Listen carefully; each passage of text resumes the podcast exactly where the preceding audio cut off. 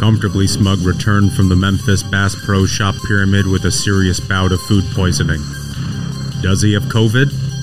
Today on the Ruthless Variety Program.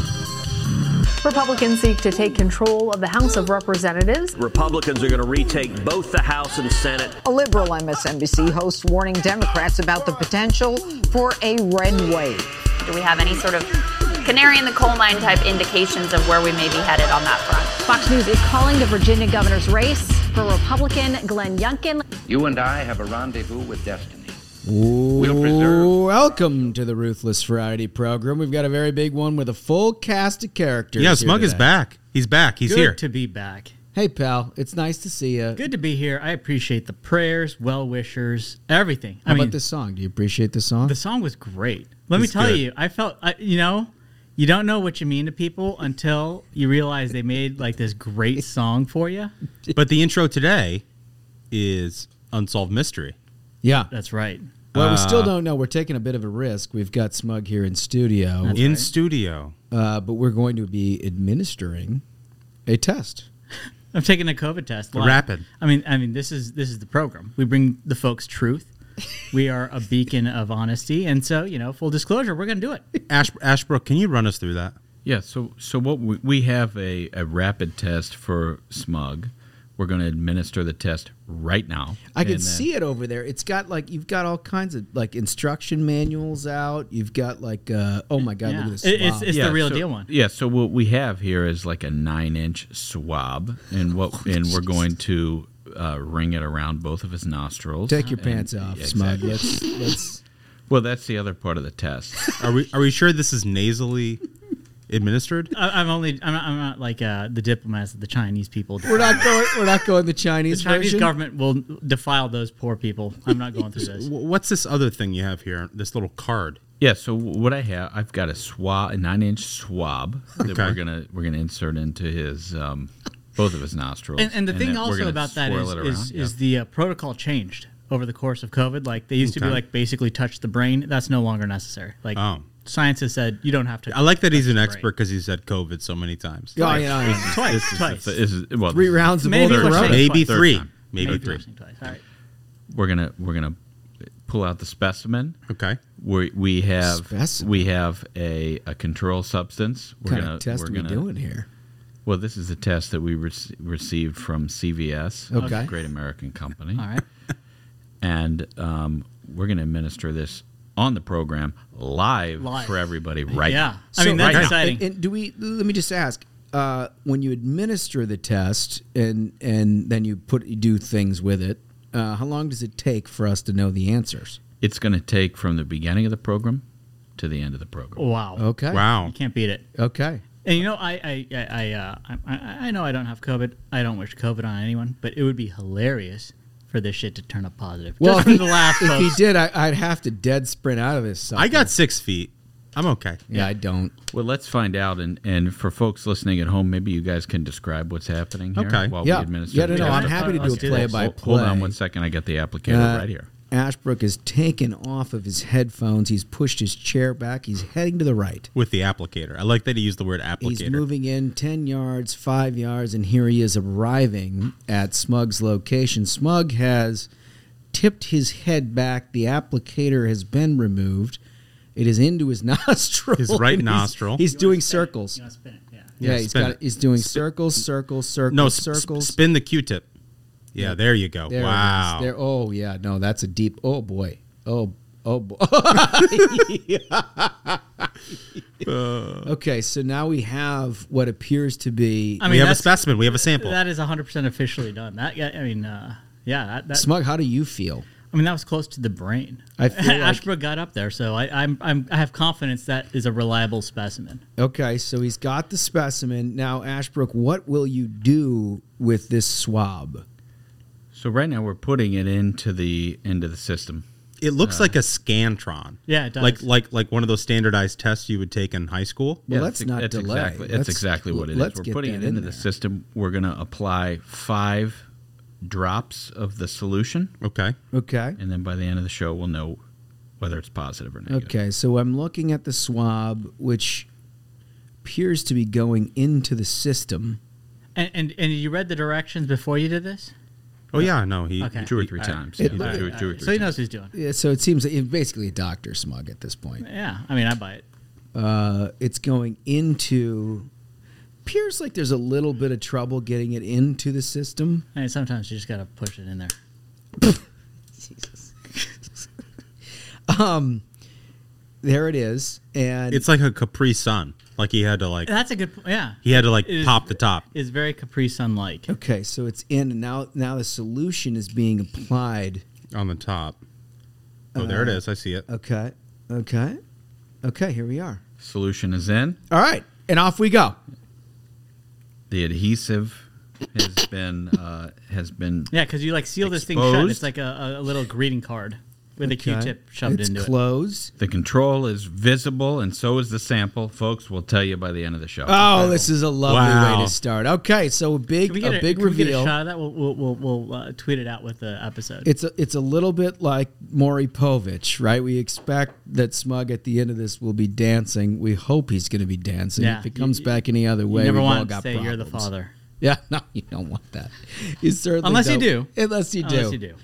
Fellas. I while we're we're uh, testing all of of this. Wait, uh, hold on. I have a I have a reaction out of Ashbrook. Does it already say? I thought it takes a while. It's going to take a minute. Okay. The initial reaction was not positive. Not I'm, positive. I'm I'm confident that in 15 minutes we'll learn. not positive in the sense of scientifically not positive, not like not the desired, right? We're going to know by the end of the show. All right. Well, we'll Okay, well, I'm pushing back from the table. Uh, I'm gonna I'm gonna maintain six feet from the rest here, but but let's let this go, fellas. There are a couple of things that I want to cover off the top.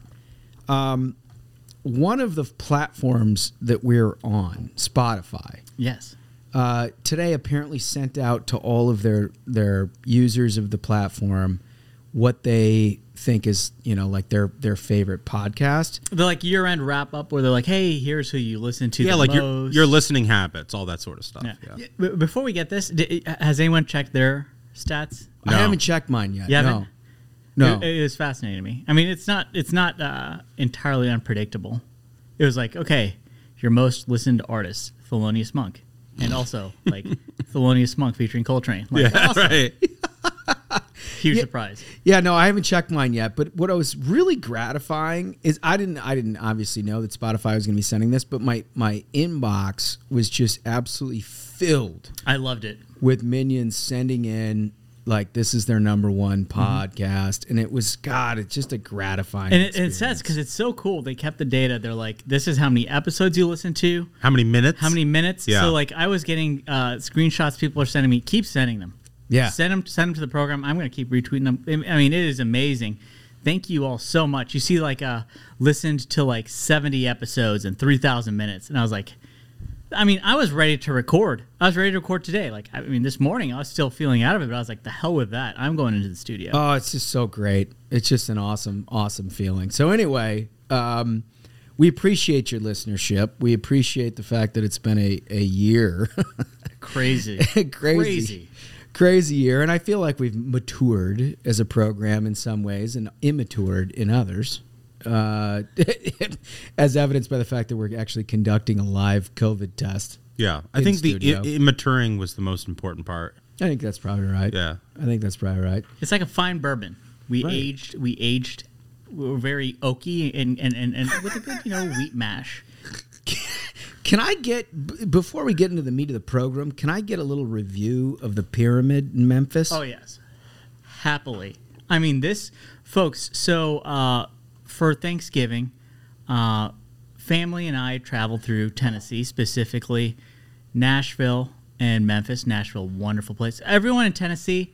Uh, I actually, uh, when I was checking into the hotel in Nashville, I went to the bar as usual. You got to check out the hotel bar first of all. Oh, it's- before I even check in. I check out the hotel must. bar. Yeah.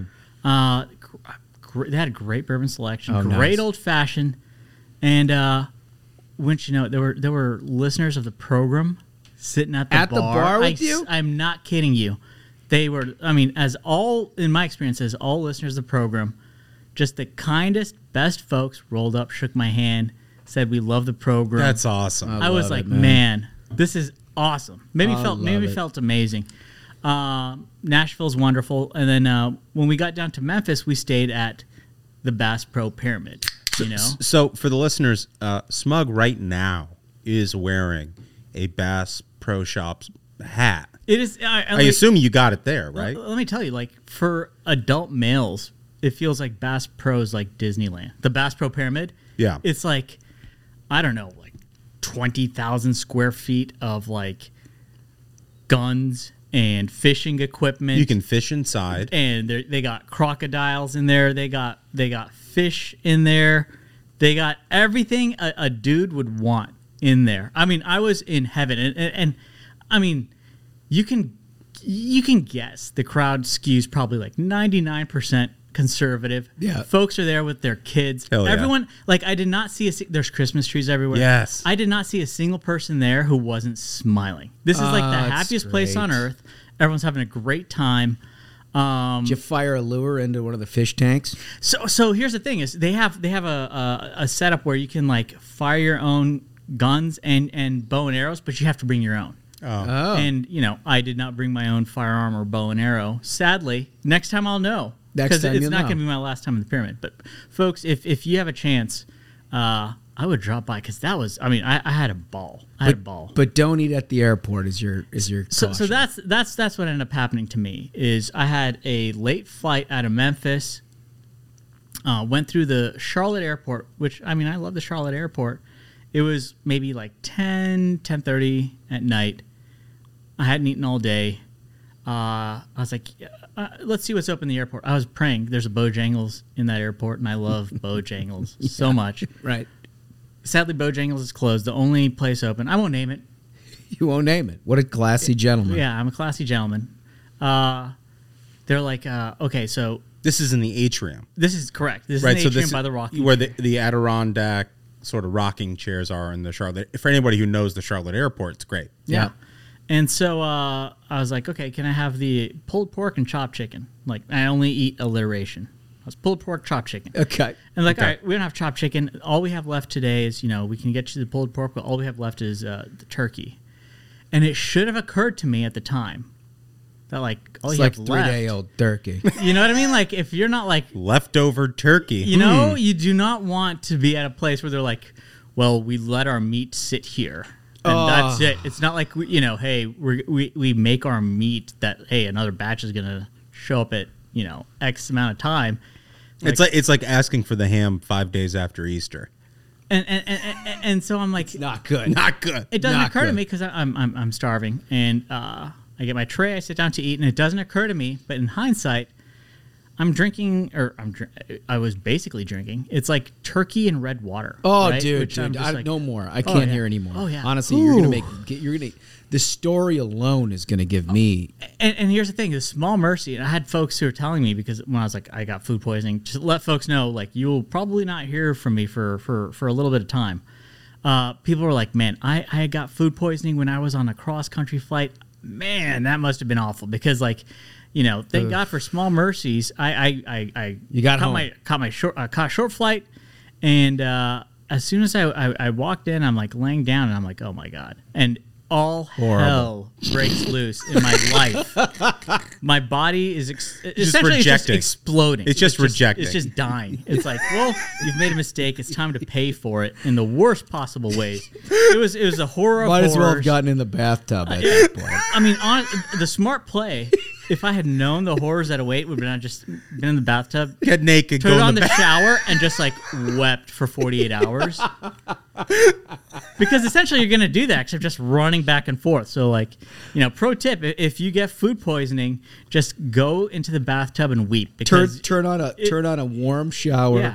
and just go. just there. weep because you, that's what's going to happen. You know, make it easy for yourself. Oh my god! So it was a horrific experience, but I am incredibly grateful to our listeners who who wish me well, said such wonderful things, and to you folks who, who made that awesome song. We sang a song. We did. We It- it sang really a is, song for you, You know, brings a tear to my which. I think was one of our better songs. To be honest with Great you, song. very well composed. Great song. was And I, and I was saying, like, uh, uh, uh, uh, had an angel who was so kind to take care of me during my horrible, horrible experience.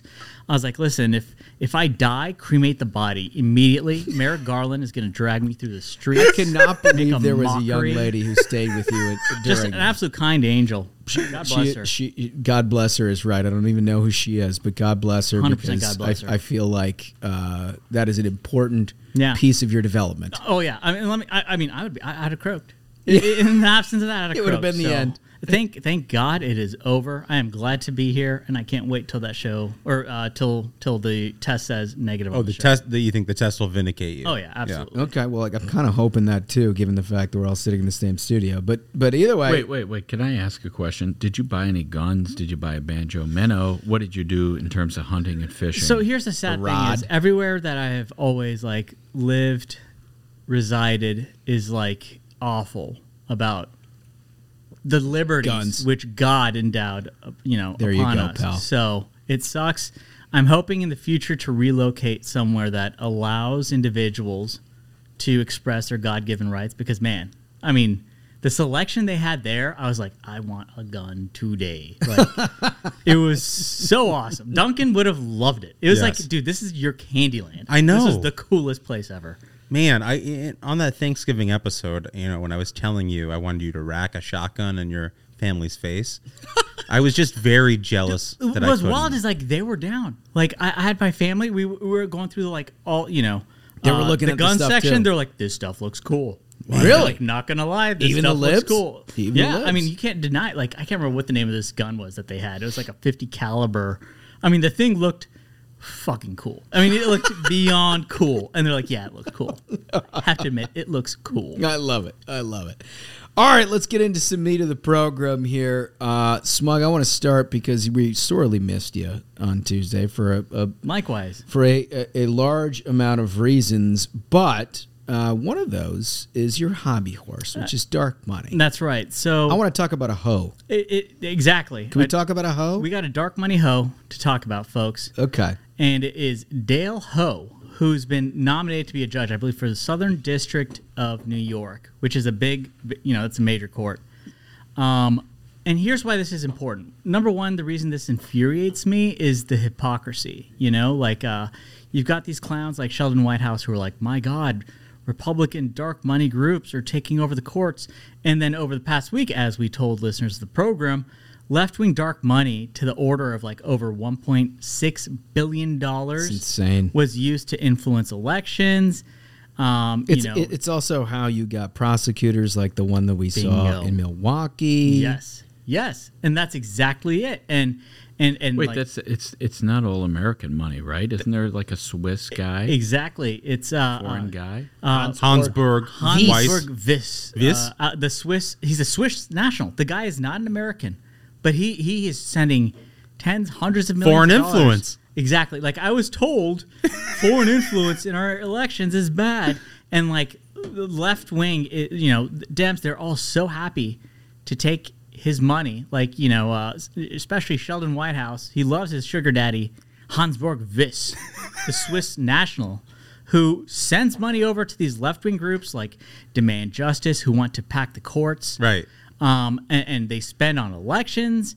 Uh, they spend on things like this. Well, so what's this hoe up to? so this is what this hoe's up to. So Dale Ho, uh, who quite literally has taken money from dark money groups, right? He he, he- he worked for uh, the the Voting Rights Project at the ACLU, and let me tell you basically what what he was doing while while he was there. Is uh, folks who who who are hip to this might know about a year ago he was fighting the Trump administration, trying to make it so that illegal aliens are counted the same as citizens. For, oh yeah, I remember For the census. for the census, Right. right? So basically, trying to get federal dollars and I representatives. remember, you know, the funny thing is, so I went on Fox and a very uh, unnuanced view on all of this, as you might imagine. Uh, was very against the idea that you count anyone who's not American citizen. That's right. In, in terms of being because because for a variety of reasons. One, it's congressional district redistricting. huge, very important. right? So, and two, it's American taxpayer dollars that's, That's right. awarded based upon these census deals. I remember getting attacked up and down by the left for having this position, which I can't believe is controversial. Like I can't believe It's stunning. It's stunning. There are people in this country who genuinely believe that we should count non-American citizens as American citizens for the purposes of taxpayer dollars. For, to to decide our elections and how the money that we give the government is apportioned. That's Right. that's the that's the thing is this is the left now, and it's important to recognize. So that's this hose deal. That's that's this hose deal. Is he was he was the tip of the spear pushing this, right? this guy Dale Ho was the tip of the spear pushing this. And now they want to make him a judge. And the thing is is that uh, so so so a friend of the program, personal personal friend Matt Whitlock is always always great on this. He's he's got like uh Yeah, that dude's great on Twitter. You should follow him. yeah, absolutely. Follow him on, on Twitter. He's got great vision about this stuff, coming out like way ahead, and and he always keeps me abreast of what's going on in terms of their ju- judicial maneuvers. Because here's the play, it's it's we need to sink Dale Ho's nomination, but it's bigger than that, because the play that they have here is it's these liberal dark money groups that are basically just trying to get what they paid for. Yeah. They they want policies, right?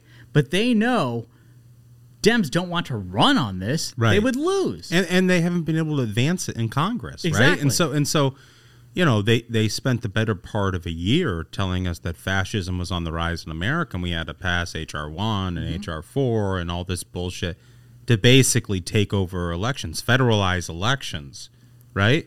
And they couldn't get any of that stuff passed, and so now their new play is that they get lunatics like Ho Yep. in on the courts to do it through the ju- judicial system. That's the thing is Stop that hoe. That's the thing is is Never they, trust a hoe. They, they, they know that they cannot. I know get- that song. that no no like legislate no elected official wants to run on. Hey guys, let's just make illegal aliens citizens. What right, Right? and also and, and it's a, a slippery slope, right? Like it's what they really believe, and, and don't don't believe any liberal who tells you otherwise. What they actually want is every illegal immigrant in this country to cast a ballot, 100%. and for that That's to be dream. legal. Yeah, that's and, what they and, and this is what it is: is it's incrementally trying to get that done, Right. And they can't get it done at the ballot box, so they want this guy in as a judge, right? Right. And then here's the here's the here's the like d- double header to this is he's backed by left wing dark money groups, you know, the same ones who are paying him, such as Demand Justice, who who listeners Isn't of that our that show. Fallon dude? It's that clown Brian Fallon's group. Oh, that's That the guy. guy. The last time I interacted with that guy, I asked him how it felt to get two Supreme Court judges slammed down his throat. yeah, yeah. So, so, so basically, Brian Fallon is a former Hillary campaign guy who never recovered from being destroyed like that. Uh, and Demand Justice is one of these groups. It's the premier left wing dark money group that's pushing to pack the courts, which means let's add justices to the Supreme Court. And Dale Ho, this is all the reason that they are backing him. This is their like pincer maneuver is they want a judge who is going to okay crazy, crazy left wing policy that that these dark money billionaires want and have paid for, like count illegal aliens essentially as citizens for you know census and eventually you know you'll see to vote. But if if that gets overturned by you know by the grace of God, President Trump gave us a Supreme Court that respects the Constitution. If the Supreme Court is like, hey, that's nuts, then demand justice is like, that's why we said pack the court, folks. That's their play here. Right. That's the that's the game that's they're playing play. here, E- folks. every- Dale Ho is a piece of the puzzle. Everything you've just described is makes sense in in one way or another. But let's be honest, what it is they really want is to make it easier to elect Democrats for That's it. office. That's it. That's the bottom line. Is they And- want for, they just want forever power. And when they say voting rights, what they actually mean is elect Democrats. Yeah, They- I'm they so wanna the tired. thumb I'm on the so, scale. You're It- such it- a great point. Yes, Ashbrook. that's exactly it. I am so tired of anybody talking about this debate as though it's voter rights. There is no person in this country that is enfranchised, that is an American citizen who is not currently enfranchised by anything that they're talking about. Right? No, no. I mean, the thing is, is if you're an American citizen, you can vote. Bottom line, that's great. That's it. You know, and and, that, and that's the way that it should be. And yet, their whole thing is to frame this around voting rights as if there is an American citizen that is precluded.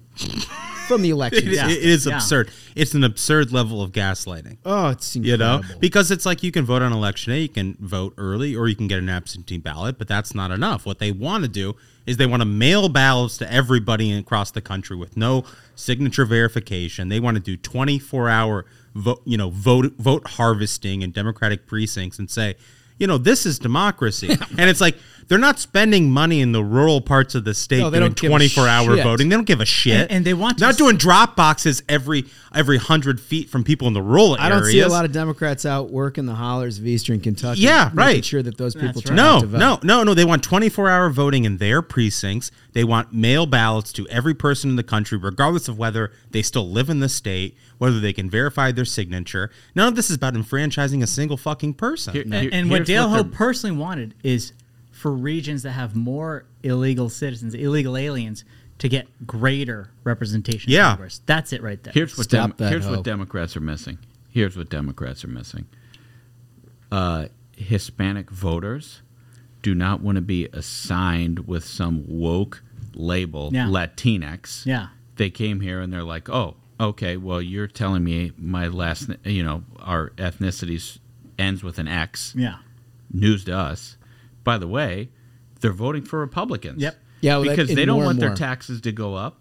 They don't want the country to be ruined. Yeah, it Guess turns it, it turns out they have for Republicans. right. They in- have the exact Virginia. they have the exact same issues that every other American has. What do we had? We've had like ten or eleven guests on the variety program, Latino guests, Republican elected officials, who speak so perfectly to this. Right. Right. That this is what Ashbrook just said is hundred percent true, and it's just a nightmare. I, I want to move on though because we got a lot. Last Of, thing, I just want to close it with this thought because I thought Senator Kennedy did a great job noting this uh, during the hearing. Is uh, Kennedy noted that nominee Dale Ho said Republicans were infected with an quote anti-democratic virus.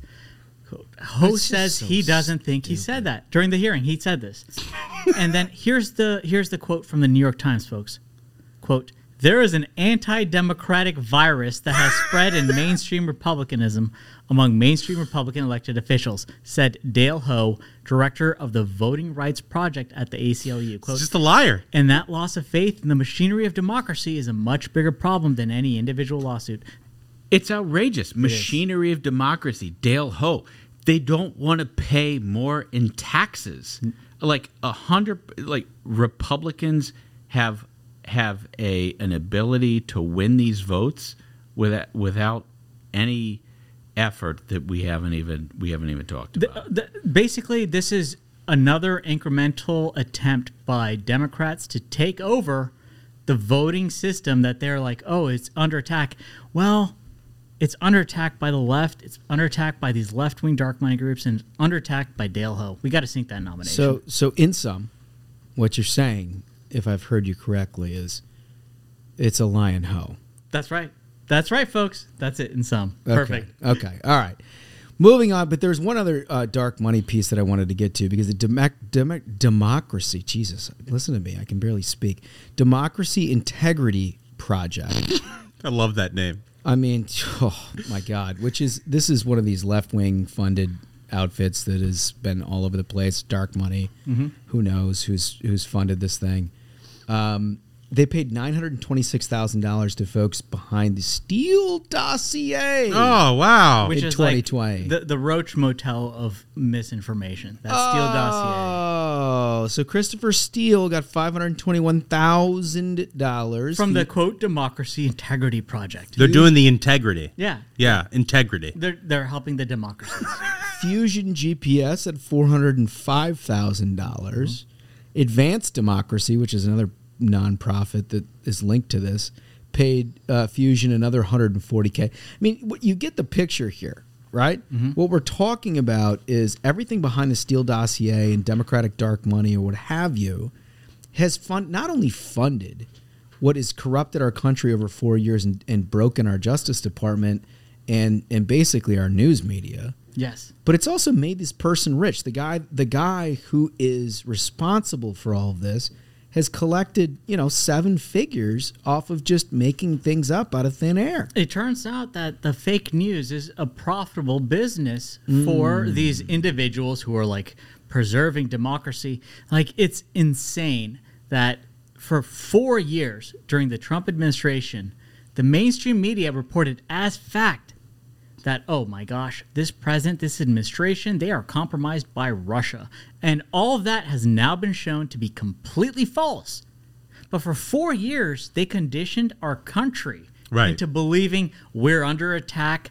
Our president is compromised by Russia, and and there is there's no apologies. There are no consequences that these individuals are being forced to face. I, I have to give a little bit of credit to Ken Vogel at the New York Times. Huge credit. Huge credit. who who did a whole thread of all of these liberal dark money groups. I really appreciate it. The one I want to highlight is Yonder.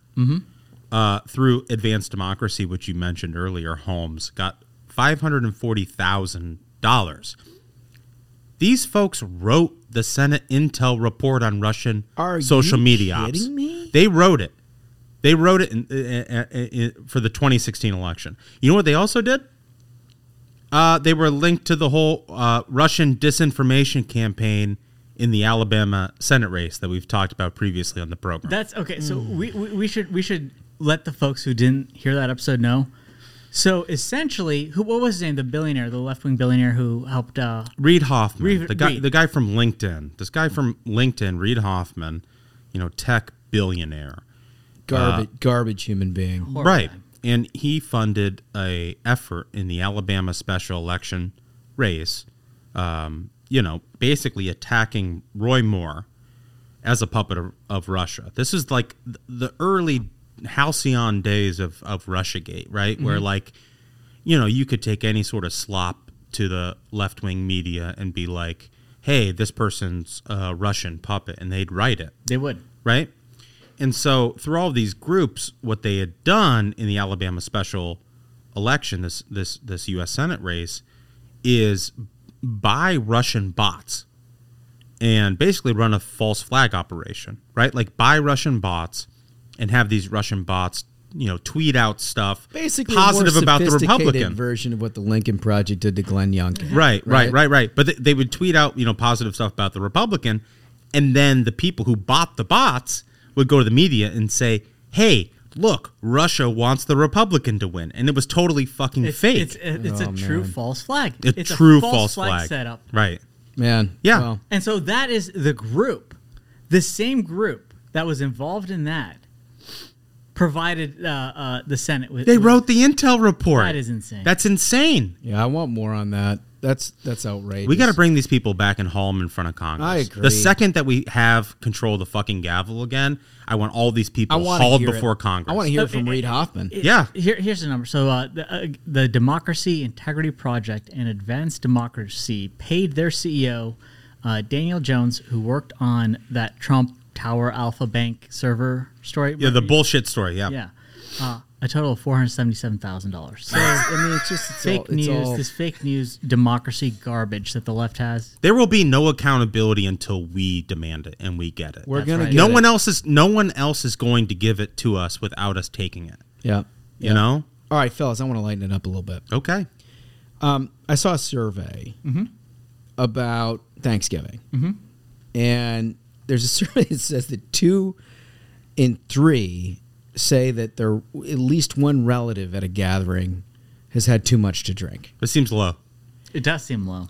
Well, what I'm It should- trying to There's should be not higher. enough listeners of the program if it's only two out of three. well, that's what I'm saying. It's like is the third the just the person who drank too much? Yeah, like what, what's going on here? I mean, we, we have provided explicit direction. It seems like a survey taken by a bunch of narcs.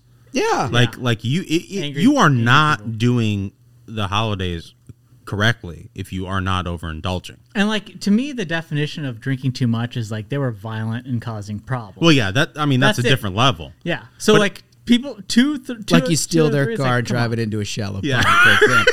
I mean, maybe they deserve it. That's the thing is you know it's a very individual thing. But like two out of three too much. Come on, man. I mean, I, look, forty-seven percent say that politics is their least favorite dinner table discussion. That's so weak. That's That's, the so best. weak. That's the best thing. That's so weak. Nonsense. It's the only thing that you should be 100%. talking about. Uh, Forty-three percent of people surveyed said leaving early is the most common faux pas. Who Yeah. would leave early? You got Yeah. a lot to eat. I mean, we've talked about this in our in our in our manual. Yeah. You, you don't leave at all. I mean, basically, you just you're Yeah. there to try to win. But you can't establish dominance if you're the first person to leave the field. But you know what this tells me? What? Two and three lose. Yeah. The one Wow. remains. The one remains. That could be it. We've And revealed the survey. And you, as the minions, as the listeners of the variety program, are the winner. That is it. You're the one it. of three. Yeah. I Congratulations, mean, man, everyone. that- I mean, this is crazy. These, these numbers to me, they're just insane. Because number one, I'm never like, you know, thank God, I guess I'm I'm very blessed. I love hanging out with my family. I love eating a ton of great food. I love drinking a lot of great booze. Like, you know, this this is a great holiday situation for me. Who would leave? Who would be mad about that? Uh, seriously. All right. uh, So I'm going to skip down a little bit. The, the one thing that I uh, want to mention, because I think this is important news U.S. satellites are being attacked every day. And Smug, you've talked a lot about this, but the, here's a report. I guess it's called thedrive.com. I'm unfamiliar with the publication, but they say both China and Russia are regularly attacking U.S. satellites with non kinetic means, including lasers, radio frequency jammers, and cyber attacks. U.S.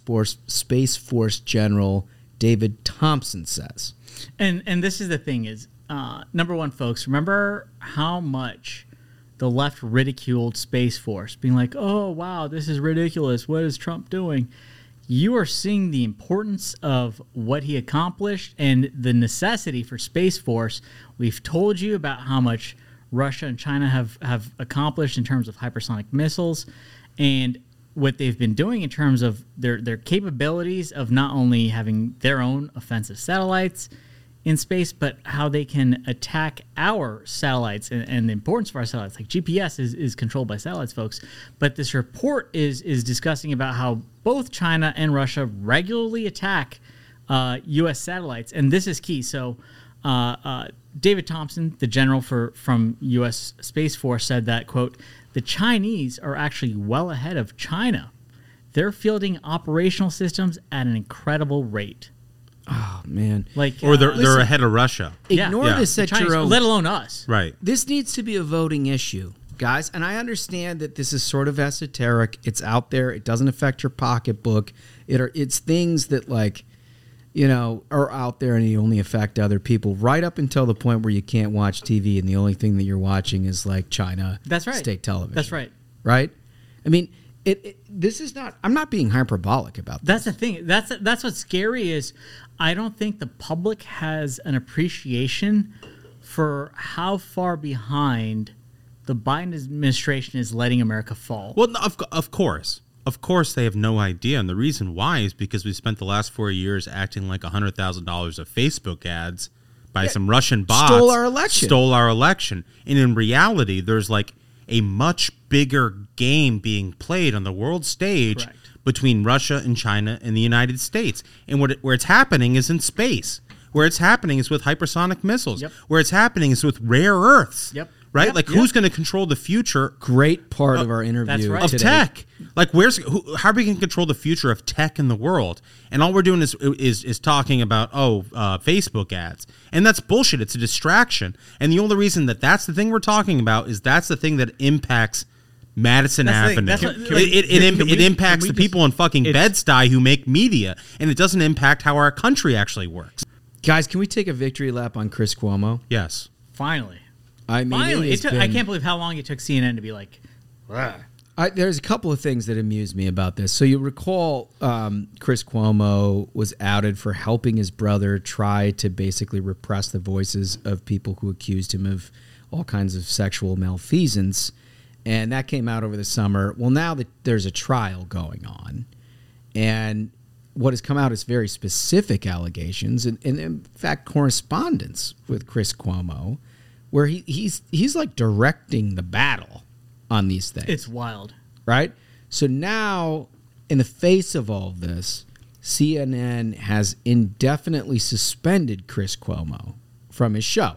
We've been talking about this for a long time, but guys, the thing that made me laugh the hardest was our boy Stelter, mm-hmm. the Yeah. potato. The Yeah. potato. The, The- po- the potato. ostensibly the media reporter. Oh yes. The night before last, the media reporter responded to all of these new allegations by saying, "Well, listen, Cuomo said Chris Cuomo said he he talked about this and he's never going to talk about it It's again." insane. He Yeah, was like, it's well, like- he said it- he wasn't going to talk about this anymore, guys. It's like a classic comms response of like asked and answered. Asked and answered. Asked and answered. He New talked about this six months ago. He said he wasn't going to talk about it anymore. So we we obviously can't talk about it because he said this was the last word. This guy is a spokesperson for CNN's business practices. He is not a reporter.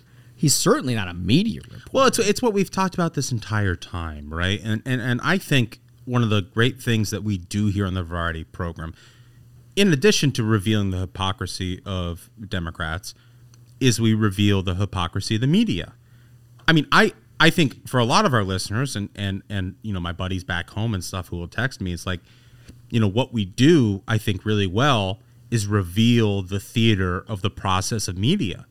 And that's what this is, right? Because you know, all of these companies have media reporters who you know are supposed to be um They're you know, supposed to che- objectively Right. report on the media. They're Right. supposed to say like this person did this wrong, this person did this right. Right. So you you don't think Stelter is Planet Straight? Oh no! I guess my, my, my, my, my point is is that what, what what CNN has or any of these companies really have is a super PAC arm. Like their media reporters are actually just Yep, their super that's right. PAC. That's the truth. That that is is used as an attack dog and they often against call their them the like disinformation right. desk or It- the, it's just fucking fake. It's just fake. And, and what I got to bring up is that uh, Tucker had this hilarious Chiron on his show the other night. it says, quote, CNN dwarf King Zucker unleashes eunuch Stelter to announce the Cuomo suspension. Yeah, Jesus. Just so good. Love My, Tucker. my favorite part about Tucker, I can't even imagine what the legal department looks like surrounding because he just he gives zero fucks. I love in that screenshot, he just has this smile on his face. Right. I, he just He's having a great What I appreciate about him is that he never misses an opportunity to twist the knife. He never misses. No, Right. he never Dude- misses. He's dude all over it. So, all right, um, guys, did you see this thing about the sex crazed elephant? No. I did not. It's right up our alley. First of all, this is like, I mean, if It's you been wanna- a while since we've had like a horny segment on the show. Well, we had a horny segment on Tuesday. It was about an Australian tennis player who couldn't play tennis because he was too horny. Too horny. Yeah. I but understand. yet, but yet, he claimed total fidelity to his girlfriend at the same time. Which is, I can't believe you missed that. You would have had some great days. yeah, Nick Kyrgios. He was a great guy. Um, but this one is a sex craze. Again, the New York Post. What a treasure. Terrifying footage shows a six-ton sex-crazed elephant charging a safari truck as tourists flee for their lives. The 13-foot-tall, testosterone-fueled tusker. What great! That is right? a I great writing. The Great the writing. writers for Yeah. NY Post, top notch. which is in season for mating, had become enraged when two vehicles came close to its breeding herd. Both trucks came to a halt behind each other in the dirt, uh, and, and, and apparently these thing just charged right at them. Yeah. I mean, I love the, the the whole situation because I'm not very familiar with how how you know elephants work. It's like they have a breeding herd. This elephant is like living the life. Dude's like, I'm busy crushing it. What are y'all doing here? Don't roll up if unless you don't want it. You know, like Do you guys know the science behind a bull elephant? I'm sure Duncan knows No. the science behind a bull I- I- elephant. I Do don't. you know the science? No, I'd like to bull hear it. elephant? When they're ready to breed, their testosterone level multiplies by 60 times. are you serious? They won't be stopped. That's like the dude grows a beard, has flannel, just goes ham. They become sixty times. They become here. I'm quoting again. They become sexually aggressive and highly violent towards humans as they, s- they secrete a tar-like discharge on the side of their heads, which warns of their sexual arousal. I mean, that kind of rules. It's like, You're like, listen, "What's folks, up?" I got tar on the side of my head. Yeah, what's up? You know what that means. I'm coming. I will I will not be denied. I will not be denied. Yeah. I'm an elephant. Yes. This is what we do. It's very alpha. It's like you saw the tar Yeah. bounce. Yeah. it's the elephant sock on the doorknob deal. right, right. Incredible. Yeah. Uh, well, you know, listen, to, to bring it down a notch, um, crime Yeah. As we've talked with everybody, it's still a big issue. Democrats don't talk about it, media doesn't talk about it, but it's going on all over the place. And there are some new stats that have come out. We should run the numbers. Yeah. So the city of Philadelphia has now reached 501 murders Jesus. this year, surpassing the record of 500 homicides in 1990. Good guy. Now, now remember that is what gave rise to a crime bill, Right. right? Like we are in a different set of circumstances. When we're talking about 501 murders in a city, Louisville, the city of 600,000 residents, saw 100 and, its 174th and 175th homicides of the year in the span of six hours, breaking an all-time record of 173 set, guess what, last year. So, and, and here's the thing: is meanwhile, Dems are like defund the police. Rashida uh, Tlaib was like, "Hey, uh, just empty the jails." Empty the jails. Um, I got a question. Since- Cincinnati. Yeah, no, no. You mentioned it's Cincinnati's in here too. Yeah, no, Cincinnati, 89 homicides in 2020, marking its deadliest year for killings on record. So Joe Biden, when he was in the Senate, was actually instrumental in the crime bill. Now that he's president, do you think he's going to do anything about protecting No. the victims? Nope, No. not a thing, not a thing. No, of course not, because that's not what Democrats do anymore. You know who else is on here? I, I've warned folks about this city. It's Indianapolis breaks criminal. Okay, here we go. 218 deaths. They, the, the tallest building in that city is two stories tall. I mean, Okay, so this is a this is a personal troll against me because I'm from Indianapolis and I love Indianapolis. But what I have to say, and I have to agree with Smug, I'm going to agree with you. only two story buildings tops. Well, no, it's just like I I, I. I talked to a lot of people from from Indianapolis from back home, and it's just it's such a fucking shame. That's sad. It makes me really sad because, you know, when we graduated college, like a lot of folks were moving back in downtown to Indianapolis, and I thought it was great for the city. It revitalized the city, and they were redeveloping Mass Ave and stuff. And, and people who know Indianapolis know what I'm talking about. And these were very depressed areas of the downtown, and and you had young people moving back into the city, and Salesforce was there, and Angie's List was there, and people were moving back in downtown. It, it just felt good Yep. You know, for, for this Midwest community be coming back in to have like a real revitalized downtown. And you see stuff like this and it just breaks your fucking heart. yeah. Oh, it's terrible. I mean, but look, the charm city of Baltimore, Trenton, Cleveland, Austin, Yeah. Memphis, Tucson, Minneapolis, and St. Paul. It says Minne- Portland. Minneapolis Bloody Summer puts city on pace for most violent year in a generation. yeah. Rochester, Seattle. I mean, just keep going on down the line. But you're looking at like mid-sized cities, like you know. I mean, it, it, it, it's easy to look at some of these stats in aggregate, and you and you watch like the nightly news and be like, oh man, uh, you know, it's there's murders in L.A. and there's murders in New York and stuff like that, and that's that's terrible. But to think that it's it's coming everywhere, Everywhere. It just sucks, man. But don't worry, guys. We have a gender strategy. We got a gender strategy, folks. We Now got a have de- gender strategy. I mean, why the hell isn't everybody talking about this? Every Republican candidate for office should be talking about this at the most and, and, possible. and, and that you're seeing it on every level beyond just murders you're seeing crime waves across this country where where where uh, robbers are feeling so emboldened Right, the- they'll just rush stores The, the decriminalization of actual crime. Bingo. The fact that we've now retreated to the rule of law in this country because it's inconvenient. and, Yeah. and, and the lib belief which is just so messed up they're trying to tie poverty and crime together like oh uh, yes, this person is forced to rob, you know, a Louis Vuitton because of poverty. You, not only is that absurd on the face, but you're also basically saying, okay, because someone is impoverished, they're a criminal.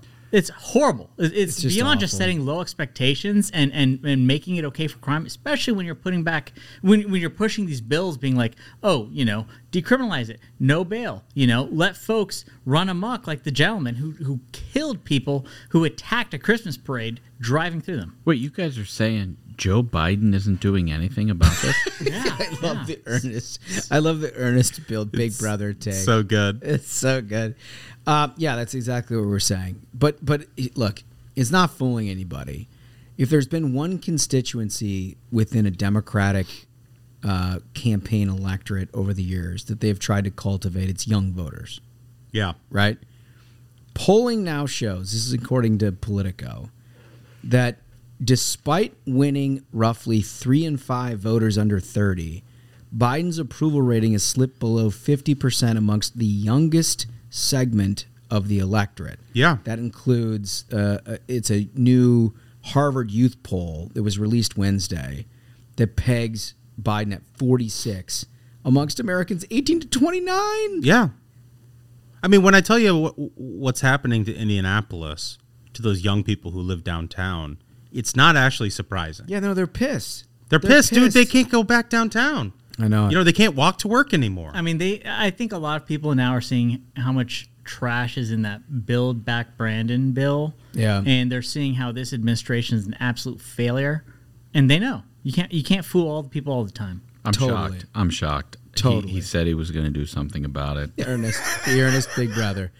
Okay, fellas. So we've got we've got our choices here. Do we play a game first, or do we reveal Smug's test results?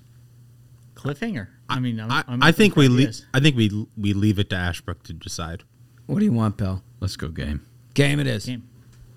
All right. Well, let's play King of the Hill. Okay. Okay. All right. So who do we have today? Smug, you have the defending champion. That's right. It, I think Three times. three time. Yeah. Yeah, she might Cheri be a rec- record-setting run. I, I mean, I'm just reaching deep into the bag to try to figure out how to knock this psycho off. Who do you have? Reed Galen. Wow. Wow. Lincoln Project. Yeah, so I, I have a new person here, and the the funny little part, Reed Galen used to beg me for work as a as a Republican operative. Putting him on blast. Yeah, no, he used to come in every single cycle and beg for work, like, oh, what, can, what races can I work? Ah, blah, blah, will you meet with my clients? Ah, blah, blah, blah, blah, blah, blah. And uh, and now he's turned into a, a Democrat because you know basically. Oh, because a prince, because a principal. Yeah, right, right. Principal, not because he couldn't get the work. Right, because because as we all know, Steve and everything with the generational wealth Right. had nothing to do with it. No, right? They they were trying to build the no. Lincoln Project. He's the good guy. Yeah. He's the good guy. Right. Yeah. So I, I just felt like I, I've been I've been trying not to use this guy for a long time because I just didn't want to elevate him, but I think he's crazy enough where it, it might work here. Yeah. Well, let's go ringside. Ladies and gentlemen, your attention, please. It's time for King of the Hill in the red corner, fighting out of the Lincoln Project in his debut bout for greatness, Reed Schmitz Boy Galen. and now, in the blue corner, uh, fighting out of the Mueller report, an upstart making a continued defense of her crown, our current champion of the world, Kami Jerry Jacobus.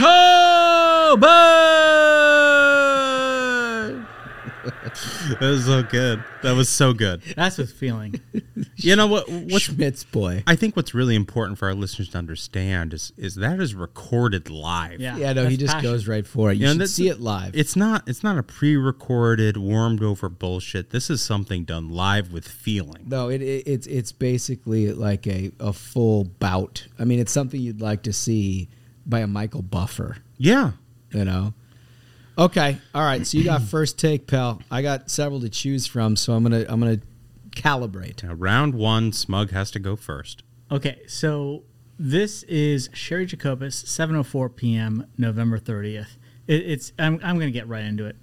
So uh, it's a quote retweet, and and this is just like uh, the human centipede of of terrible takes people. Cheri Jacobus is quote retweeting Asha Rangappa, who's CNN's like FBI specialist. Oh yeah, this that lady's like who- Russia who's, Gate. who's like w- yeah, total total Russia Gate folk uh, she is tweeting at Molly Jong Fast. Oh my god. Yeah, dude, it's incredible. What a collection. And she's saying the AG post shouldn't be a consolation prize for not getting to be a Supreme Court justice. Garland is obviously brilliant and principled, but this moment calls for someone willing to take some risks to uphold the rule of law. And then Cheri's like, listen, folks, we're not nutty enough. Cheri quote retweets that with Biden will ultimately be held responsible and blamed if Garland lets Trump at all off the hook. Congressional Dems will also be held accountable for their silence if they don't immediately, loudly, and unequivocally calling, not call, calling for Biden to fire Garland. this will be a disaster for Dems. Like, honestly, I know there's a lot of factors that go into a midterm, but the one issue that voters care about is if Biden fires Garland. I have so I have so much to say about this as judge and jury. I have to withhold for right now, but that's incredible. It's it's it's it's the human centipede of takes. It's it's incredible. It's pretty incredible. It's pretty incredible. Um, I think I've got something that just blows it away, though. Um, so as you know, we're dealing with a Supreme Court hearing Yes. on the issue of abortion, Yes. and the former mayor of Knoxville tweeted, uh, "Abortion stops a beating heart." It's a fact Yes. right? That is a that is a fact. Reed, former Republican, Republican. pro-life Republican, Right. has retweeted it and says, "So does a nine millimeter shell." What the fuck? You got to be kidding. This guy's the Republican Republican's going to save the Republican Party from Donald Trump. That's what he thinks. Let's just keep it crisp, fellas. What a ghoul. So does a nine millimeter shell. What a ghoul. that is incredible. Um Well, so I going back to what what Smug brought to the table, which which what I really appreciate there, Smug, and you've you've gotten better at this over time in the selling of these takes. You're getting into a good rhythm with with Cheri. But but the the hamburger of bullshit that you've constructed here with the quote tweets and everything is is, is powerful. Very, very powerful. Can you, can you read that again, Holmes? Yeah, I sure can. I'd be happy to. the The initial tweet was "Abortion stops a beating heart." Mm-hmm. Reed Galen quote tweets it and says, "So does a nine millimeter shell." Republican Reed Galen. Republican Reed Galen. True conservative. True. I mean, the inference obviously is that by supporting the Second Amendment, you are obviously for murder. You're pro murder. You're pro. You're pro murder. Right. Right. So pay no attention to the abortion. Doesn't even doesn't even argue the point about abortion stopping a, meet, a beating heart. Well, of course not. He couldn't. He couldn't do that because he couldn't remain in this facade that he's somehow still a Republican. He couldn't actually a- attack it on its on the grounds of the thing and remain a Republican. So what does he have to do? He has to quote tweet with something unrelated. That's going to get RTs from the far left. Oh, yeah. Without saying, "Hey, I'm actually pro-choice." Hey, hey, hey! I I actually just want money from far left interests to pretend I'm a Republican still. But he can't say, "I'm actually pro-choice. I don't care about being pro-life issues." He can't say that. Can't say it. No. So he's just going to do this hyperbolic bullshit Nine millimeter shell and take It's take very specific, right? though. It's very specific. And just and just take their money and, and then go on television and people are going to say Republican strategist. They're going to say he's a Republican. He's he's the real conservative. and the most psycho amongst them would still not be talking about nine millimeter shells. Right. Right. Oddly specific. But, but but back to Smug's take on all of this with the with the Cheri stuff. What I what I like about it a lot is what you said earlier, which is that for Cheri, she I mean she genuinely thinks that like this is like a is silver bullet. This is it. This is a midterm silver This is bullet. linchpin. Is that is that uh, Biden has to fire Garland? Absolutely. Like that, there are voters everywhere across the country in, in polls who are just cla- clamoring Yeah. for for Merrick Garland to do more. You know, it's like They're sitting at the ballot box and they're, they're, they're Imagine hitting refresh on the phone, voting. right. being like, Just imagine "Has being Biden that, fired that, him yet?" that disconnected from what the voters actually care about that you think that like your Twitter feed is reflective of the electorate. And you know what? I think I think uh, that Reed Galen tweet is so muddled It's not because though. here's the No, thing is very here's the thing is that Very he, clear. Here, here- he's like so does a, a nine millimeter shell. I mean like abortion's murder. dude. I, respect your ability to fight for your position, and and what Cheri is offering is insane. It doesn't get cleaner and more absurd than what Reed Galen said right there, and for that It's reason, crisp. Holmes wins round one. It's crisp as it gets. It's crisp as it gets. I, I appreciate it. That's why I wanted to go with that number one because I felt like there was no sort of interpretation. It was just, nuance doesn't have to be applied it to was, that. It was as clean as a gunshot, as they say. a nine millimeter. a nine millimeter gunshot. Okay. All right. So I got second dibs. I like this one. I like it a lot. I like it for all the reasons that I think the judge and the jury is going to love it. Um, he retweets a, a sports reporter who is reporting on the statement from Brian Kelly leaving Notre Dame yeah. right? And just by way of background, Reed Galen, the reason that the Lincoln Project became a pariah is twofold. One, they had a, a alleged pedophile in John Weaver. That's a that, problem. That they yeah, that they all tried to cover up. The second is it became obvious that they were all pocketing large All of it. all of it, Right? right? Like paying off their mortgages, like setting themselves up. they were stealing they were stealing resistance bucks Allegedly. allegedly. Yeah. Well, I mean, there are records saying that members paid off their mortgages Yes. using the money that had previously had. All of this has been reported. This Yes. isn't conjecture. No, no, no. I'm not bringing up anything new, but that's just the background that Yes. you should be aware of. So Reed retweets Brian Kelly's statement Yes. about why he's leaving Notre Dame and says, These guys are just in it for the money. Oh my! that's funny. All right, that's funny. The players get little, often left behind for their trouble. And you know what? I got it. Can you imagine being less self aware of what you do for a living? And you know what? I, I, I, I'm gonna fight fire with fire because I have a lot of cards to play. I'm gonna go right into that vein You Okay. come right of, at it? of a complete lack of, of self awareness. Okay. Okay. Right here we Okay. go. So this is uh, Cheri Jacobus, 10:22 a.m. November 30th. She's quote retweeting 10, 10, 10, 20. 2 a.m. Okay. Yeah. Uh, she's quote retweeting uh, uh, a guy, and and uh, he says Garland is going to follow the law, plain and simple. She says, "Sorry, but quote."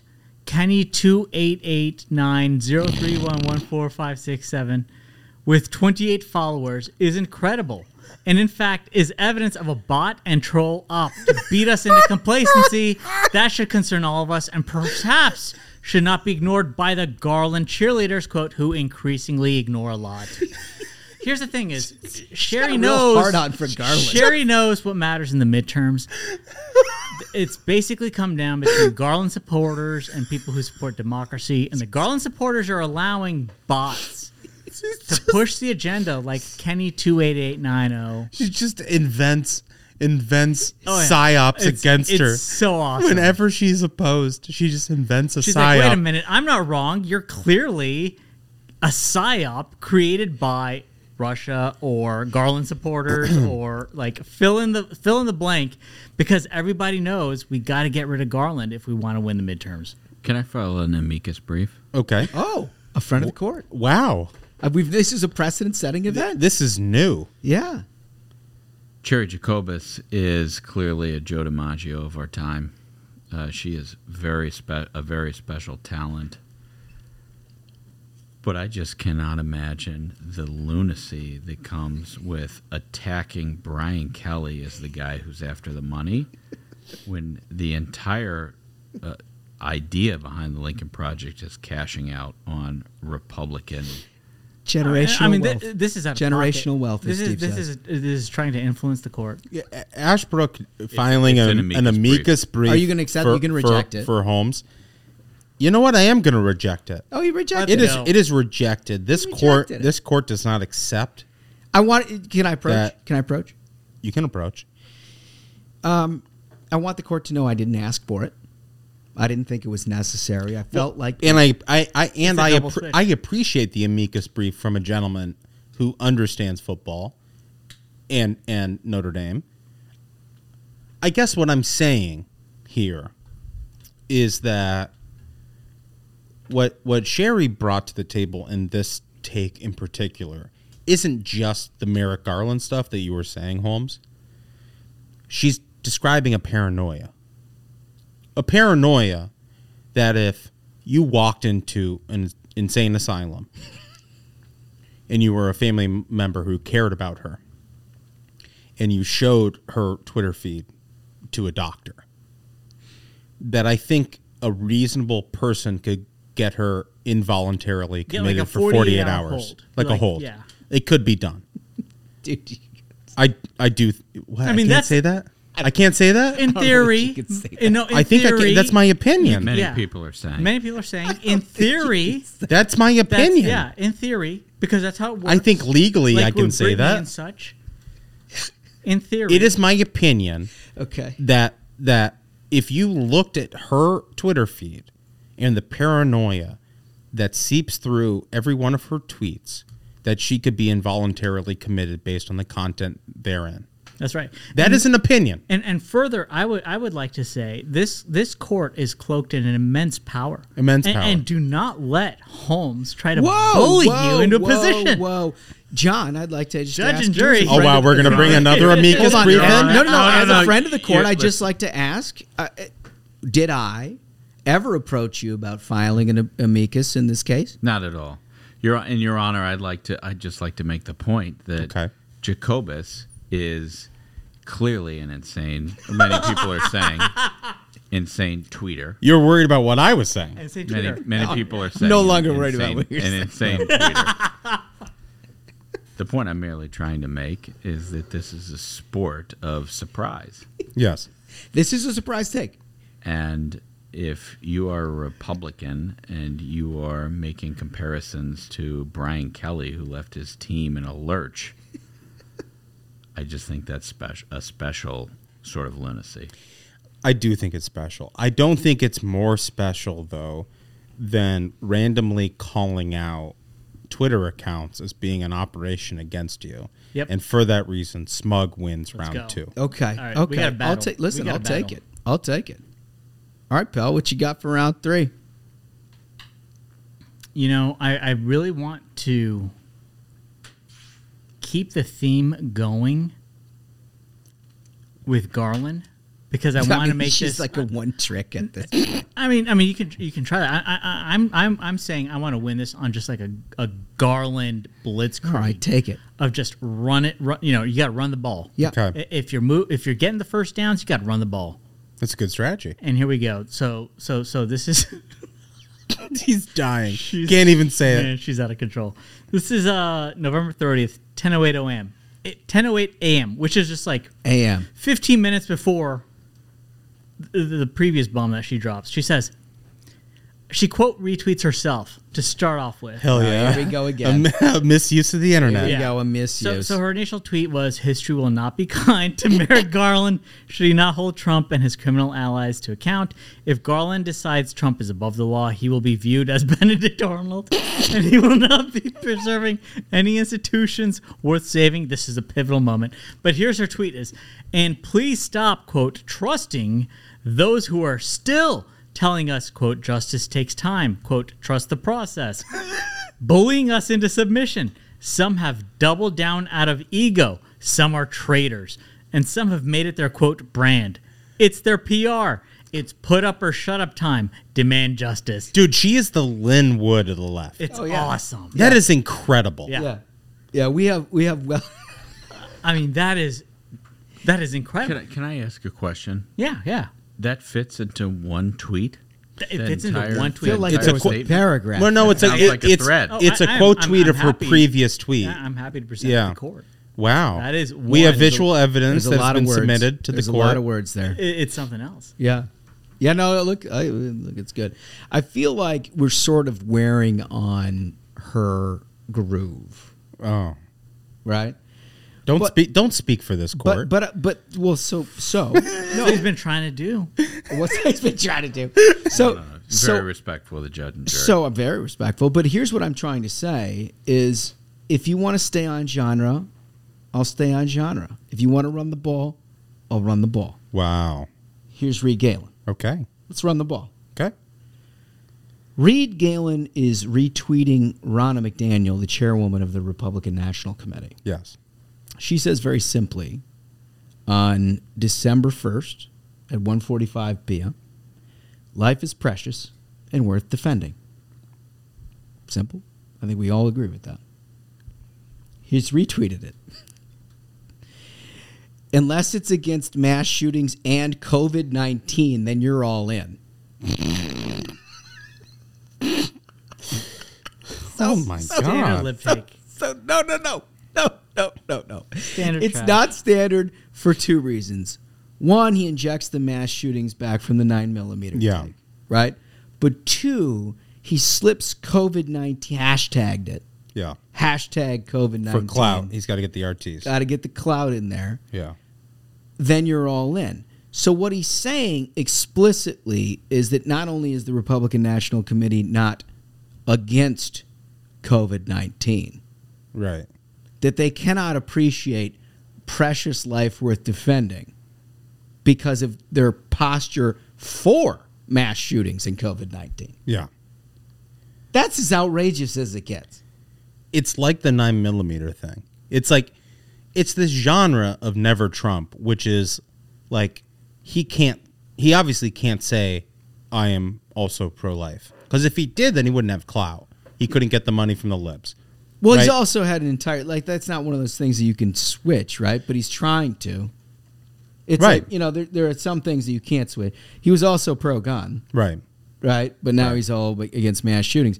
But I think that what differentiates this particular deal is the idea that the Republican National Committee chairwoman cannot say that life is precious and worth defending because, as chairwoman of the Republican National Committee, she's for COVID 19. For COVID, I mean, that is it. more more people have died under Joe Biden on, with COVID. I mean, She, she, she's pro COVID. she's the pro COVID. pro COVID because she doesn't want unfettered abortion. Then you're all in. All in on, on death. Hey, Smug, um, can you just give me a reread real quick? Absolutely. Uh, the, the tweet itself. And please stop, quote, trusting those who are still telling us, quote, justice takes time, quote, trust the process, bullying us into submission. Some have doubled down out of ego. Some are traitors. And some have made it their, quote, brand. It's their PR.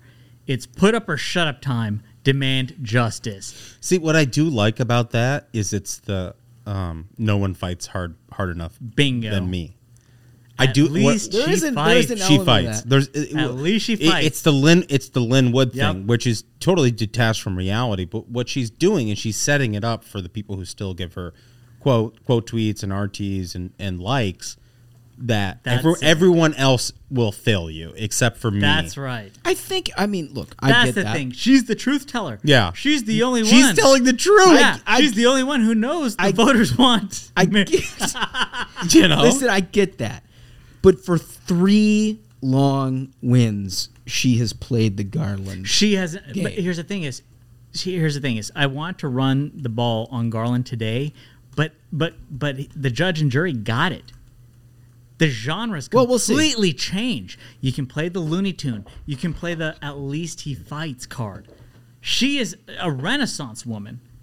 That's the thing is it, it, it's not about Garland. It's about the ways it's deployed. We're It's not talking about with woman. Reed Galen. He's not saying like we need common sense gun reform. And, Read the and, lip. And, Read and you just the need, lip. And you need to have like a better COVID strategy. He's saying you're for mass shootings in COVID nineteen. I mean, That is- I, mean, the shock as that a clean as it Lincoln. Project dude has lib takes. Clean as it gets. Uh, that's microwaved.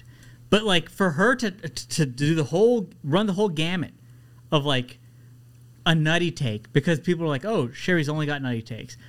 At least she fights take, which I loved about this. Is she's like, "Listen, folks, they're traitors." Right, right. Straight up. She she's attacking other Democrats. Yes. And saying that they're not fighting hard enough. Bingo. To, to defeat Merrick Garland, which is like insane. That's next level. That's, That's next, next level. level. Only I fight.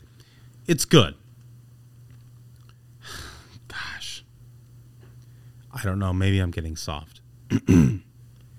I might be getting soft. Um, I just cannot, with all the news that's going on right now at the Supreme Court and, and the issue of life, I just cannot allow a so called Republican to sit there. That nine milli take. And I, I just can't I cannot sit there and have a so-called Republican, a person who thinks that they're better than us, who's going to restore the Republican Party, sit there and try to conflate COVID with being pro-life. Because It's so unbelievable. it's just it's so fucking offensive. It's so offensive to like a base human level, not a political level. No. You know, aside from that, it's so offensive corrosive. Just And- absolutely corrosive. and that these are the people who are going to elevate the Republican Party back to a position of stature, and that position of stature, of course, is just being allowed on MSNBC. that I just, That's a good. I just, I dude, I, I, I love this Cheri take, but I, but she is defeated today. Oh, She's defeated by Reed Galen. the Holmes Rockin'- wins. Rockin' Reed Galen finally dethrones the queen. It is an incredible moment. I couldn't be more proud. Oh, I mean, it was it was a valiant fight. I mean, that was an insane take. What listen. I've gotten my teeth kicked in by this lady for three long weeks. and de- deservedly so. I mean, she's brought some incredible, incredible stuff. What I, what I think we have to do is we got to go to Ashbrook for some post game analysis. Until today, it was Bobby Thomson of the New York Baseball Giants who stood alone with a shot heard round the world. Today, it was Reed Galen knocking off Cheri Jacobus in a Christmas miracle. And a new standard for King of the Hill. Reed, congratulations on your victory. I like that. The old newsman take. it's great. Some additional color. I always appreciate that. Well, I love it, folks. Uh, we got to get to an interview, and I know we're running a little long, uh, but we have to do the test results. Let's see this. Let, let's uh let, let's go to Ashbrook. Yeah, Ashbrook, What- open, open this up. Johnny, open open up the the machine you got over there. What I'll tell to the audience right now is you're going to have to wait till the end of the interview. Oh, man. Okay. All right. So this is Bruce Westerman, who is the ranking member on the Natural Resources Committee in the House. A lot of good learning here. Listen in. I want to welcome to the program Congressman Bruce Westerman. Congressman, how are you? Doing great, Josh. Good to be with you. I've been looking forward to being on your show. Yeah, listen, this is fun, and I always like to uh, to to get a chance to talk to the people that we read about every day. And you've been doing a lot of great work. You're from Arkansas, first. That's right. That's right. Go Hogs. Yeah, that's right. That's right. Back in the mix. Uh, and but you're also the ranking member now on the Committee on Natural Resources, and so you've got your hands full on here. I, I've always felt like when Democrats control the ho- House, they ought to rename that committee. It should just be like a Committee on Nature or something because the resources part doesn't seem like they totally get their hands around. Yeah, you described it pretty well there. You know, I always use the illustration of conservation versus preservation. Uh, and when you're dealing with with nature, uh, you can conserve it, you can be a good steward of it, but you can't preserve it like you do art on a wall because nature is always changing. You know, the way you preserve nature is you take a cucumber and you boil it in vinegar and put it in a jar and you have a pickle. Uh, but there's a big difference between preservation and conservation. And what uh, what I want to promote is conservation, which is really obviously derived from the word cons- uh, conservative, conserve, conservation. it's a Republican conservative idea to be good stewards of what we have and pass it along to future generations in better shape than we found it. Well, that's the thing that's always confounded me about the way the Democrats have imp- approached environmental issues is that they they act as though there is a party that is all for pollution, right? and right. like like there's any single member of Congress who's like, yeah, you know, let's just destroy the hell out of everything, right? I mean, it, it, so the straw man doesn't exist. The question is whether or not you take a, a climate change agenda like Democrats have and make it a religion, or whether you do what you're suggesting and having more of a conservation approach. Yeah, we all breathe the same air, drink the same water. Uh, you know, nobody wants to breathe contaminated air or drink uh, contaminated water, whether you're Republican, Democrat, or independent. And I love to remind my friends across the aisle that the father of conservation was Teddy Roosevelt, a Republican and when you look at the what they call the bedrock environmental laws, um, the Clean Air Act, the Clean Water Act, the Endangered Species Act, uh, even the formation of the EPA came under a Republican administration with Richard Nixon. So it's not like they've got the market cornered on being good stewards. And actually, I think it has become more of a religion to a lot of them.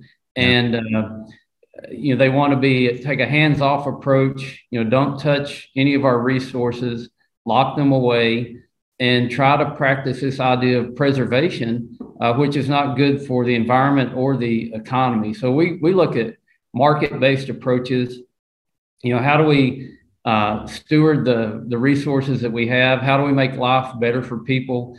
And and part of that's making the environment better at the same time. And there's I people want to say that the environment and the economy are mutually exclusive, but actually they're dependent upon one another. Yeah. Go go look at the countries in the world that have the worst economies and look at the environment there. Look at how people care about their resources and their environment, where their main concern is are they going to be able to get a meal? Are they going to be able to have uh, you know the necessities of life?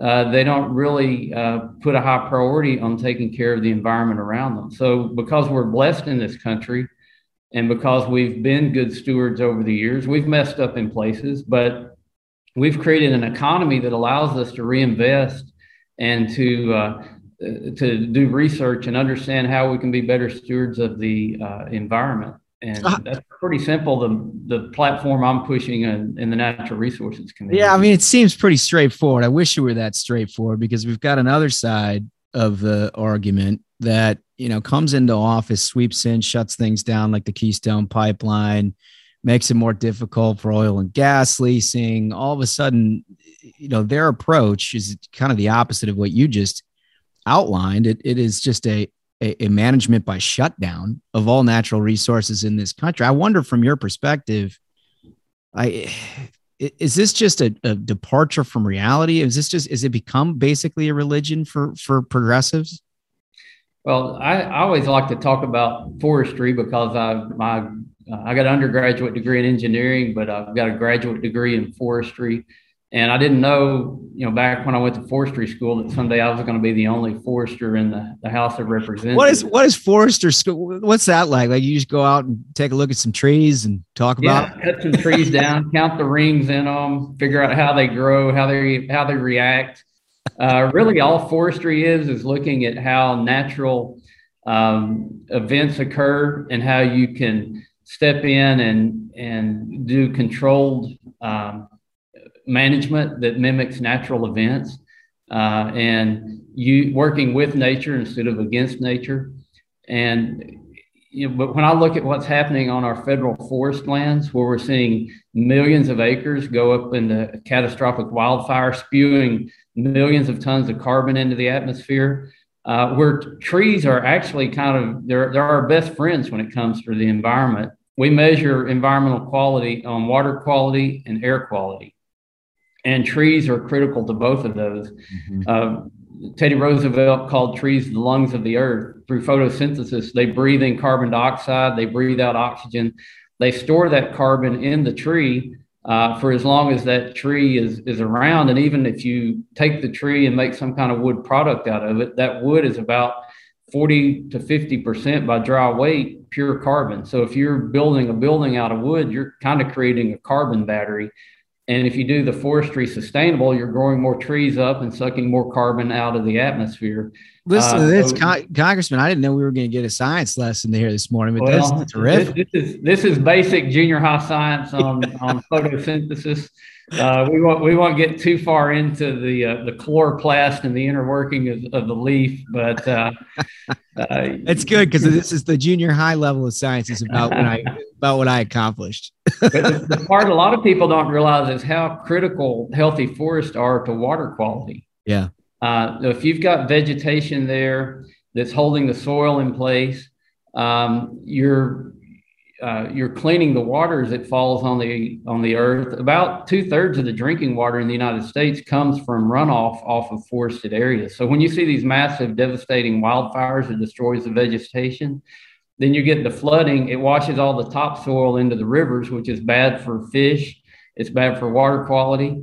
Um, and the bad part about all of that is we could do better. We know how to do better, but because of a lot of uh, false or faux environmental activism, uh, it's more of a hands-off approach, and people think you can just leave these forests like they are and everything's going to be good. But nature doesn't work that way. Yeah, nature I mean, what, uses fire to correct the, the the bad management. Right. So, I mean, what you're describing basically is it is the age-old argument that Republicans and Democrats have had about forest management, cleaning up the forest, controlled logging, things like you know, just the basics that make sense to almost everything, everybody except for a progressive liberal these days. And they say you can't even go in the dang thing and then it burns to the ground. Yeah. You either uh, manage it with the tools that we have or, or nature is going to manage it. And yeah. when nature does it, the pendulum swings really far from one direction to the other. Uh, but, and also the thing about forests are that they're living dynamic changing organisms. So if your decision is not to manage, you just made a management decision. Yeah. yeah. No, no decision, no action is an action, and the forest is going to change, and uh, and that's what's happening out west. They're getting overgrown. You've got too many trees per acre. They're competing for nutrients, competing for sunlight, competing for water. They get weakened. Insects and disease come along, attack it, kill the trees. You get a lightning strike, and all the forests go up in in smoke. Yeah. Uh, well, help us learn a little bit about you know this debate with the Build Back Better piece of garbage uh, from my perspective that Democrats have been working on here for the better part of the last six seven months. But a big part of that was them trying to shoehorn environmental activism into that. And of course, this all kind of started a year ago or a couple years ago with Green New Deal and AOC and the nonsense that they were talking about, but help us understand in this Build Back Better bill what is in here from a, a I guess a climate perspective that's trouble that's troubling you. No, there's a lot that that troubles me. Uh, I'll go back to my engineering background now. I spent about two and a half decades doing uh, engineering work. And one of the things I would have to tell clients sometimes is, I'm sorry, but what you want to do, it won't work. And sometimes I feel like I need to just sit down with my friends across the aisle and say, look, look in my eyes. what you're wanting to do, it, it won't work. You're trying to uh, uh, solve a problem that you haven't even really defined yet. And you know, one example of that is the huge focus on electric vehicles. So if you just back up and look at what's happening with carbon in the in the atmosphere, the U.S. produces about 15% of greenhouse gas emissions. 29% of that comes from all of transportation, not just passenger vehicles, but cars, trucks, ships, planes, trains, everything that burns fossil fuels in the transportation sector is 29%. So if you eliminated all fossil fuels out of transportation in the US, uh, and could replace that with non carbon energy, you're down to reducing global greenhouse gas emissions by less than 4%. But if you just replace passenger vehicles in the US, you're looking at less than 1% impact on global carbon emissions. Amazing. So, and all of the focus on this bill seems to be on electric vehicles, you know, giving huge tax incentives for electric vehicles. Um, they want to not allow us to mine the elements and the minerals that are needed to make the batteries and the components for an electric vehicle. That's the it- thing that I don't understand. It's, uh, all that does is make us reliant on China, right? I mean, Absolutely. and it shifts wealth from the US to China. And so look at what's happening globally. We're at 15% of greenhouse gas emissions. China's at 30%. Last year, China built 38 gigawatts of coal powered plants. yeah. So that's one large power plant every week. So we're going to put all the the burden of cleaning carbon out of the atmosphere on the American consumer, which at the end of the day, the math doesn't add up. And China's laughing all the way to the bank while they're building coal powered plants to make the stuff that we need to convert uh, uh, to a more expensive form of transportation here. I mean, if you really wanted to solve that problem, look more at at hydrogen and producing hydrogen with nuclear power. There's other like more logical ways to do it. But at the end of the day, I think energy policy needs to be three things. It needs to be the most reliable, the lowest cost, and the cleanest. And the way we impact the globe is we come up with those innovations so that when countries are developing, they adapt our technology because it's the lowest cost and the most reliable, and it happens to be the cleanest. Why would China go with coal? It's because coal is very reliable and it's very low cost, and they don't really care how clean it is. Mm-hmm. Mm-hmm. It's really remarkable. I want to go back to one thing that you said about the electric cars that I didn't actually connect before, which is in the same bill that they're providing these tax incentives for electric car development and purchase and everything else, they're also limiting our ability to mine the resources needed to produce these electric cars. Absolutely. I mean, Uh, that, that is a policy that the only result of which is to just hand American dollars over to China. Uh, you're right. American dollars and American jobs. Ugh, Um, man, incredible. so More the- people need to talk about that. In the first bill that came uh, before our Committee on Natural Resources, where we had jurisdiction on this reconciliation bill, there was a $350 million line item, and you can't make this stuff up a $350 million line item to shut down a copper mine in Arizona. Now, this copper mine in, in Superior, Arizona could produce 20% of the US copper needs for the next 50 years. It's 7,000 feet below ground. I've actually went to this mine. I rode an elevator for over 20 minutes to get to the bottom of it. The surface area is 50 acres that are that's disturbed. John McCain and Harry Reid came up with a bipartisan agreement for this lease on the mine back in 2014. There's been $2 billion invested in this mine. The original version of this bill was going to strip that lease at a cost of $350 million to the US taxpayer, leave the company that invested $2 billion in the mine just out to dry, which would send a terrible signal to future investments on federal land. And they were doing it all in the name of saving a sacred oak flat. What? Now, a, a what? a sacred oak flat. So, you know, I'm the forester in Congress. I went to this place, and the best I can remember, it was in the desert. And one thing I noticed when I travel are what kind of trees are there. Um, so you can. There were none. on the 50 acres where this site is, I'm pretty sure there wasn't anything green inside the fence. But that's the mentality that they have. You know, don't develop these resources here. They're um, up in northern Minnesota. You've got Oh, I'm familiar with that. Yeah, the iron Yeah. ore up there. Yeah. Well, you've also they've they've discovered um, huge deposit of of copper and nickel and cobalt. Uh, you know, the cobalt that's in the battery in your cell phone right now uh, likely came out of a mine in the Democratic Republic of the Congo, a Chinese operated mine with child slave labor. Oof. Now, we'd rather, uh, the Democrats would rather us continue getting cobalt from there than developing those resources again from an underground mine in northern Minnesota where we have uh, a lot of deposits of it. So, in Incredible. the, the same breath that they're saying we've got to electrify everything, they're saying, but we can't produce the natural resources and the raw materials here in the US to build these things. and it's not just the mining of the resource. Think about the refinement of those resources, all the jobs that could be produced as you take this resource from the earth and refine it and then manufacture it into products. Right now, uh, you look at where we get most of the solar panels, they're coming from uh, a region in China where the uh, they're made by Uyghurs. I mean, you got to be kidding me. So, so do you ever look at your your Democratic colleagues and say, "Look, I understand you've got a, a a policy difference with us on this, but you know ultimately what you're trying to do is just empowering basically China and every other country on earth over Americans when it comes to the production of these resources. I mean, do, do they? Yeah, I, I make that point all the time, but it seems to fall on on deaf ears.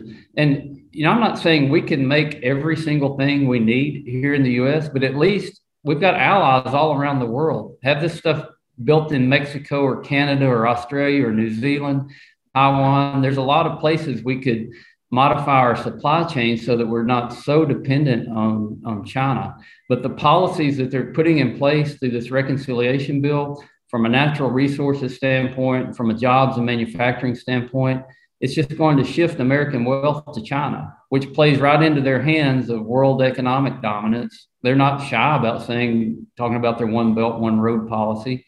Uh, and they have to just be laughing at us. Mm, man, unbelievable. Listen, Congressman Westerman, you are a perfect example of why we need a Republican House in 2022. Your hands on a gavel compared to where it's at now would make all the difference when it comes to these kind of issues. So I appreciate you giving us a little education. I do have three big questions for you to wrap up here, though. All right.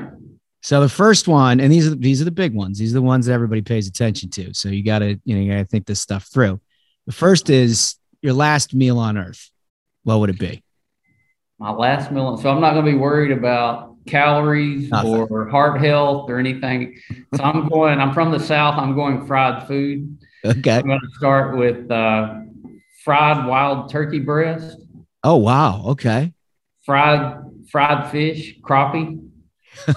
and I'm probably going to do some, maybe I may even go fried potatoes, uh, cornbread, um, and probably some homemade ice cream to top all that off. Oh man, that sounds good. I, you know, I, didn't realize. I'm going to put some ribs on the side, some, some barbecued ribs on the side.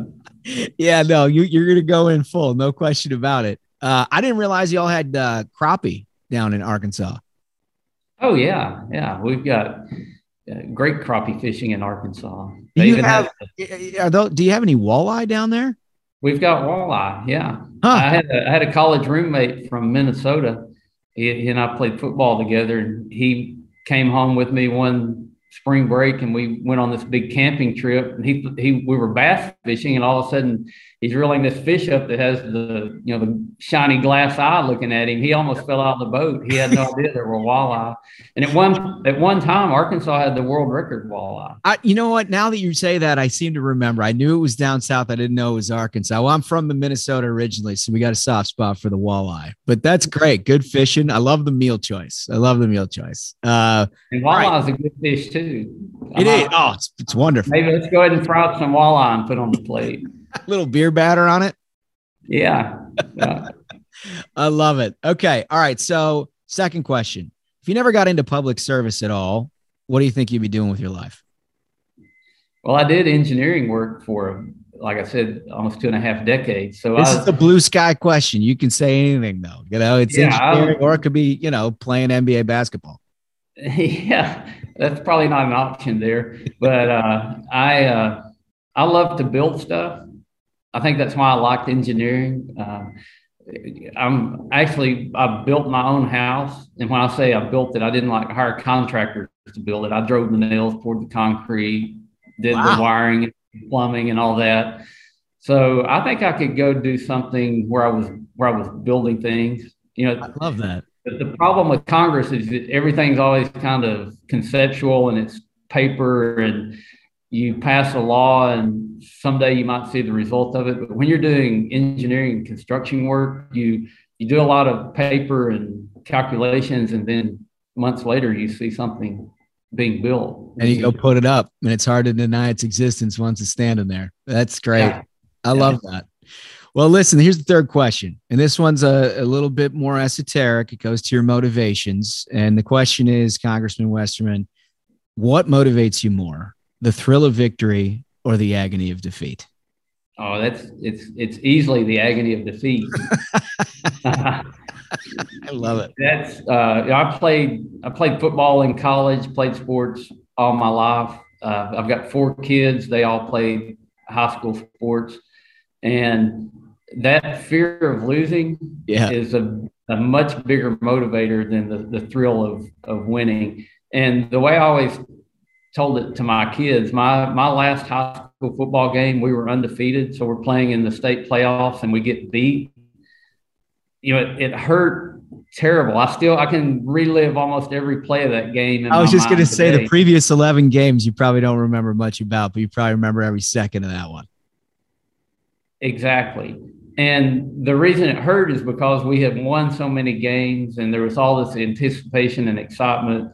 So for when the worse a defeat hurts, I think the more you realize how successful you were to get to that point where the defeat uh, really hurts. uh, but the more you the more you win, the more you you hate this idea of of losing, and it motivates you to uh, to work harder. And you you you know you hate this in life, but when you look back, you always realize you learn more from losing than probably you did from winning. That is the hard truth, no question about it. Listen, Congressman Westerman, I can't thank you enough for joining us, giving us an education on the natural resources of this country, and God willing, you have a you have a uh, gavel in your hand come next, uh, I guess, a year from January. Yeah, we're working hard to uh, to make that happen. Uh, not so I can have the gavel necessarily, but so uh, Republicans can be in charge and stop the crazy stuff and get some common sense back into uh, what's happening here in Congress. Well, it sounds good. Stay in touch, and, and if there's anything big happening on the committee we ought to know about, uh, give us a buzz, and we'll we'll love to have you back on. Thanks, Josh. God Take bless. care. Have a good day. Yeah. really smart guy. You know, here's here's the thing that I get away from all the interviews that we do on the program is that we've got a little bit of something for everybody, right? Like most Republicans wouldn't think that you've got like an environmental and forestry expert within your ranks. Right. We do. This is the guy. Yeah, I mean, because like if you listen to like CNN or MSNBC and you listen to like the media writ large, you just think Republicans are a bunch of these knuckle draggers who have no opinions They're about like anything. duh duh duh Right. duh January 6th. Duh Right. duh duh duh. Right. Not this dude. He No. actually is a, is an extremely well educated guy, but he's done a lot of work on this. I can't wait for guys like that to have the gavel. Yeah. All right. Let's Johnny. let's got, do it. We got the results. let's get to the results. Okay, ladies and gentlemen, uh, we have a verdict. Can I say? Can I say that I'm just a little nervous about this? We've just filmed. We just done a, a full show, This is like a Maury episode. and it's more. It's more. It's more for you and I yeah. than it is for Smug because if Right. it's a positive thing, this is going to be a real problem. We might have some issues. It's like a Maury episode where we find out if you're the father or not. Abbott Labs is a very respectable Yeah. organization Very in our respected. society, Highly respected. Like he's building it up. and they provide Americans with an opportunity to do a rapid test.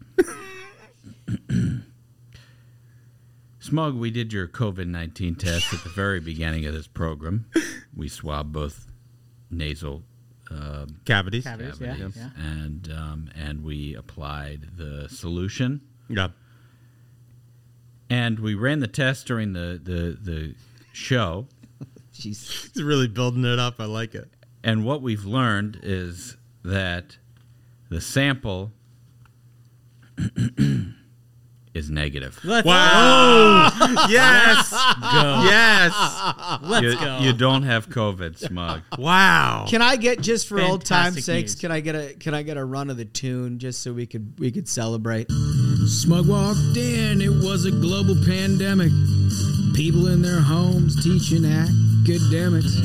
He didn't pay and he hit no mind. Kept right on drinking, having good time. And after one round of old Corona, he had shallow breathing and called it jet lag. And after two rounds with old Corona, Delta this time, and it was a drag. and after three rounds with old Corona, Smug brings it around like a travel bag. So good. It's so good. Great It's times. just- Good times. I'm buddy. just uh, hey, good for you, Yeah. pal. Nice to Feels have you great. back. I was Feels worried. I was a little worried. Good to be back. I was wondering what I was going to tell my family if that came up the other way. Yeah. I mean, I, I mean, I knew. I'm glad I'm exonerated. And you know what, folks? That was another banger of an episode. Outstanding work. Thank you so much to our listeners. Thank you to my well wishers. So, until next time, minions, keep the faith, hold the line, and own the libs. We'll see you on Tuesday. Stay ruthless.